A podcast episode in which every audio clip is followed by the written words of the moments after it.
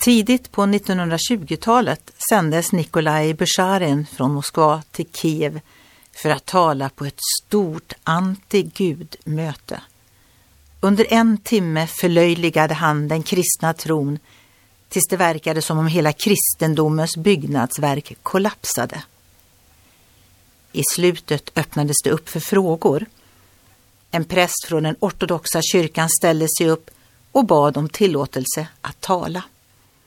Han vände sig till folket och uttalade den gamla ryska påskhälsningen Kristus är uppstånden.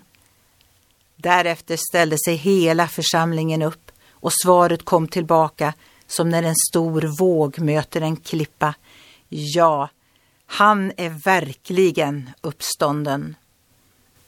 Den gammaltestamentliga personen Jobb måste ha blivit frestad att bli ateist. Lidandet han mötte var omänskligt, men han bevarade tron på en levande frälsare och uttryckte sig så här.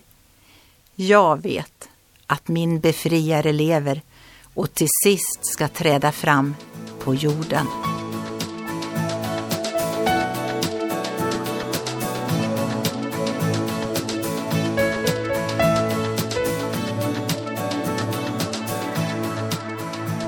Ögonblick med Gud producerat av Marianne Källgren, Noria Sverige.